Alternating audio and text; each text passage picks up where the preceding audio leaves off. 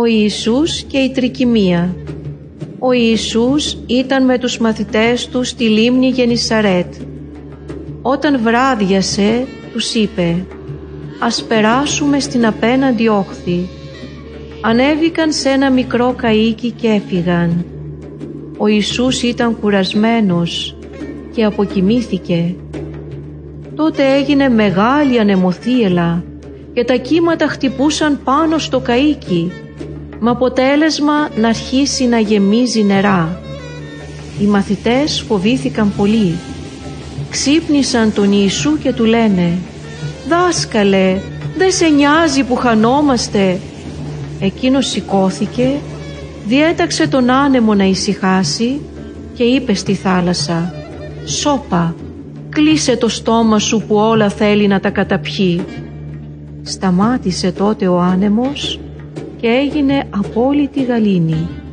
Είπε τότε ο Ιησούς στους μαθητές του «Γιατί είστε τόσο δειλοί, ακόμα δεν πιστέψατε» Αυτοί αισθάνθηκαν μεγάλο δέος και έλεγαν μεταξύ τους «Ποιος άραγε είναι αυτός; Που και ο άνεμος και η θάλασσα τον υπακούν» Ο Ιησούς και ο Ιωάννης Ο βασιλιάς Ηρώδης είχε πιάσει τον Ιωάννη τον βαπτιστή και τον είχε ρίξει στη φυλακή.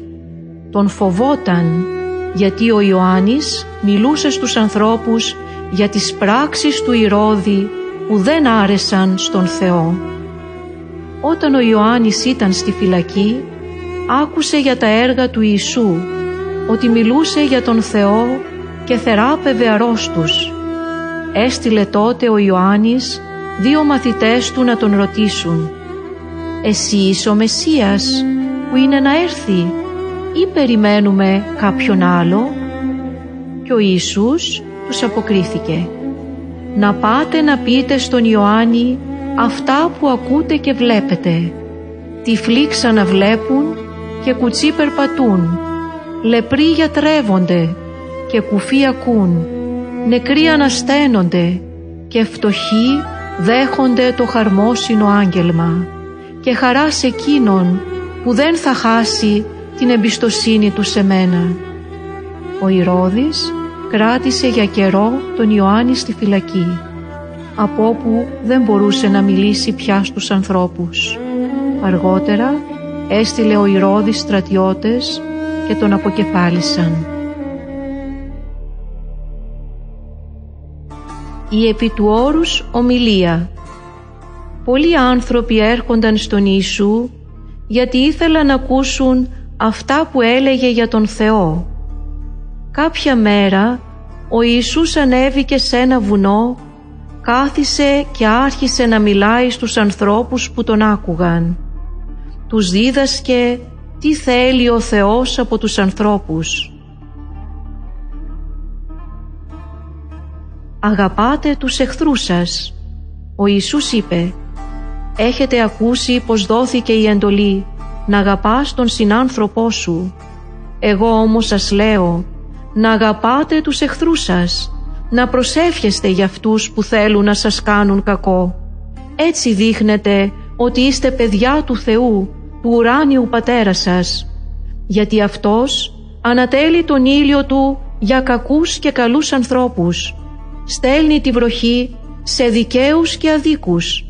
Αν αγαπάτε μόνο όσους σας αγαπούν, ποια αμοιβή περιμένετε από τον Θεό; Κι αν καλημερίζετε μόνο τους φίλους σας, τι παραπάνω κάνετε από τους άλλους; Μήπως το ίδιο δεν κάνουν και οι άνθρωποι που δεν γνωρίζουν τον Θεό;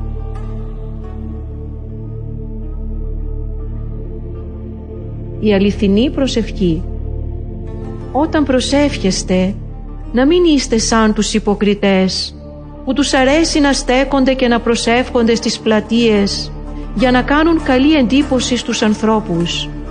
Εσείς όταν θέλετε να προσευχηθείτε να πηγαίνετε στο πιο απόμερο δωμάτιο του σπιτιού σας, να κλείνετε την πόρτα και να προσεύχεστε στον ουράνιο πατέρα σας. Αυτός βλέπει ακόμα και τις κρυφές πράξεις. Ο Θεός είναι ο ουράνιος πατέρας σας. Αυτός ξέρει από τι έχετε ανάγκη, προτού ακόμη να του το ζητήσετε. Γι' αυτό, όταν προσεύχεστε, δεν χρειάζεται να φλιαρείτε. Να λοιπόν πώς να προσεύχεστε. Πατέρα μας, που βρίσκεσαι στους ουρανούς, κάνε να σε δοξάσουν όλοι ως Θεό, να έρθει η βασιλεία Σου, να γίνεται το θέλημά Σου και από τους ανθρώπους όπως γίνεται από τους αγγέλους στον ουρανό. Δώσε μας σήμερα την απαραίτητη τροφή για τη ζωή μας και ξέγραψε τα λάθη μας όπως και εμείς ξεγράφουμε ό,τι κακό μας έκαναν οι άλλοι και μην αφήσεις να βρεθούμε σε δύσκολες στιγμές αλλά γλίτωσέ μας από τις παγίδες του πονηρού. Το άγχος για τη ζωή Ο Ιησούς είπε ακόμα «Μη με ρημνάτε για τη ζωή σας, τι θα φάτε, τι θα πιείτε και τι θα αντιθείτε. Κοιτάξτε τα πουλιά που δεν σπέρνουν ούτε θερίζουν ούτε μαζεύουν αγαθά σε αποθήκες. Κι όμως ο ουράνιος πατέρας σας τα τρέφει. Εσείς δεν αξίζετε πολύ περισσότερο από αυτά. Και γιατί τόσο άγχος για τον τίσιμό σας; Ας σας διδάξουν τα αγριόκρινα πώς μεγαλώνουν. Δεν κοπιάζουν, ούτε γνέθουν. Και όμως σας βεβαιώνω πως ούτε ο Σολομώντας σε όλη του τη μεγαλοπρέπεια δεν τεινόταν όπως ένα από αυτά. Αν όμως ο Θεός δίνει έτσι τα αγριολούλουδα που σήμερα υπάρχουν και αύριο θα τα ρίξουν στη φωτιά, δεν θα φροντίσει πολύ περισσότερο για σας. Ο ουράνιος πατέρας σας ξέρει καλά από τι έχετε ανάγκη. Γι' αυτό ζητάτε πρώτα απ' όλα να έρθει η Βασιλεία του Θεού και να επικρατήσει το θέλημά Του και όλα τα άλλα θα ακολουθήσουν.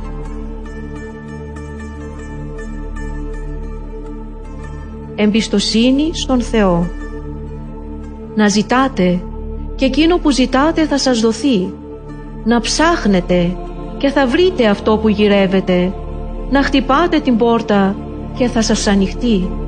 Ποιος από σας, αν του ζητήσει το παιδί του ψωμί, θα του δώσει λιθάρι; Ή αν του ζητήσει ψάρι, θα του δώσει φίδι; Αφού λοιπόν εσείς ξέρετε να δίνετε στα παιδιά σας καλά πράγματα, πολύ περισσότερο ο ουράνιος πατέρας σας θα δώσει ό,τι είναι καλό σε όσους του το ζητούν. Η παραβολή για τα δύο σπίτια Ο Ιησούς τελείωσε λέγοντας «Όποιος ακούει αυτά τα λόγια μου και τα τηρεί, μοιάζει με άνθρωπο συνετό που έχτισε το σπίτι του πάνω στον βράχο και ήρθε η βροχή και πλημμύρισαν τα ποτάμια και φύσηξαν οι άνεμοι και έπεσαν ορμητικά πάνω σε αυτό το σπίτι και δεν γκρεμίστηκε γιατί είχε θεμελιωθεί πάνω στον βράχο. Όποιος όμως ακούει αυτά τα λόγια μου και δεν τα τηρεί στην πράξη μοιάζει με άνθρωπο άμυαλο που έχτισε το σπίτι του πάνω στην άμμο και ήρθε η βροχή και πλημμύρισαν τα ποτάμια και φύσηξαν οι άνεμοι και έπεσαν πάνω σε αυτό το σπίτι και το σπίτι γκρεμίστηκε και δεν έμεινε τίποτα.